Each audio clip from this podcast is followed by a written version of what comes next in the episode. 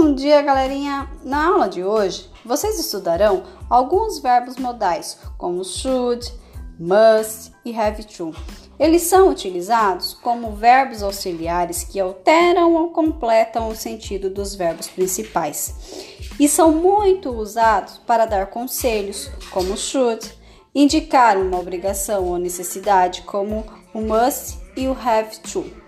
No primeiro momento, vocês vão realizar a atividade da página 31, tá? Na primeira atividade, vocês vão ler as frases e dizer o que compreenderam em relação ao sentido desses verbos nas frases. E depois, responder os itens A, B e C.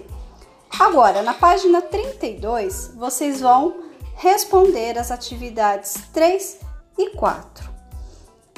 Se tiverem alguma dúvida em relação ao conteúdo, por favor me procurem. Estou à disposição de vocês.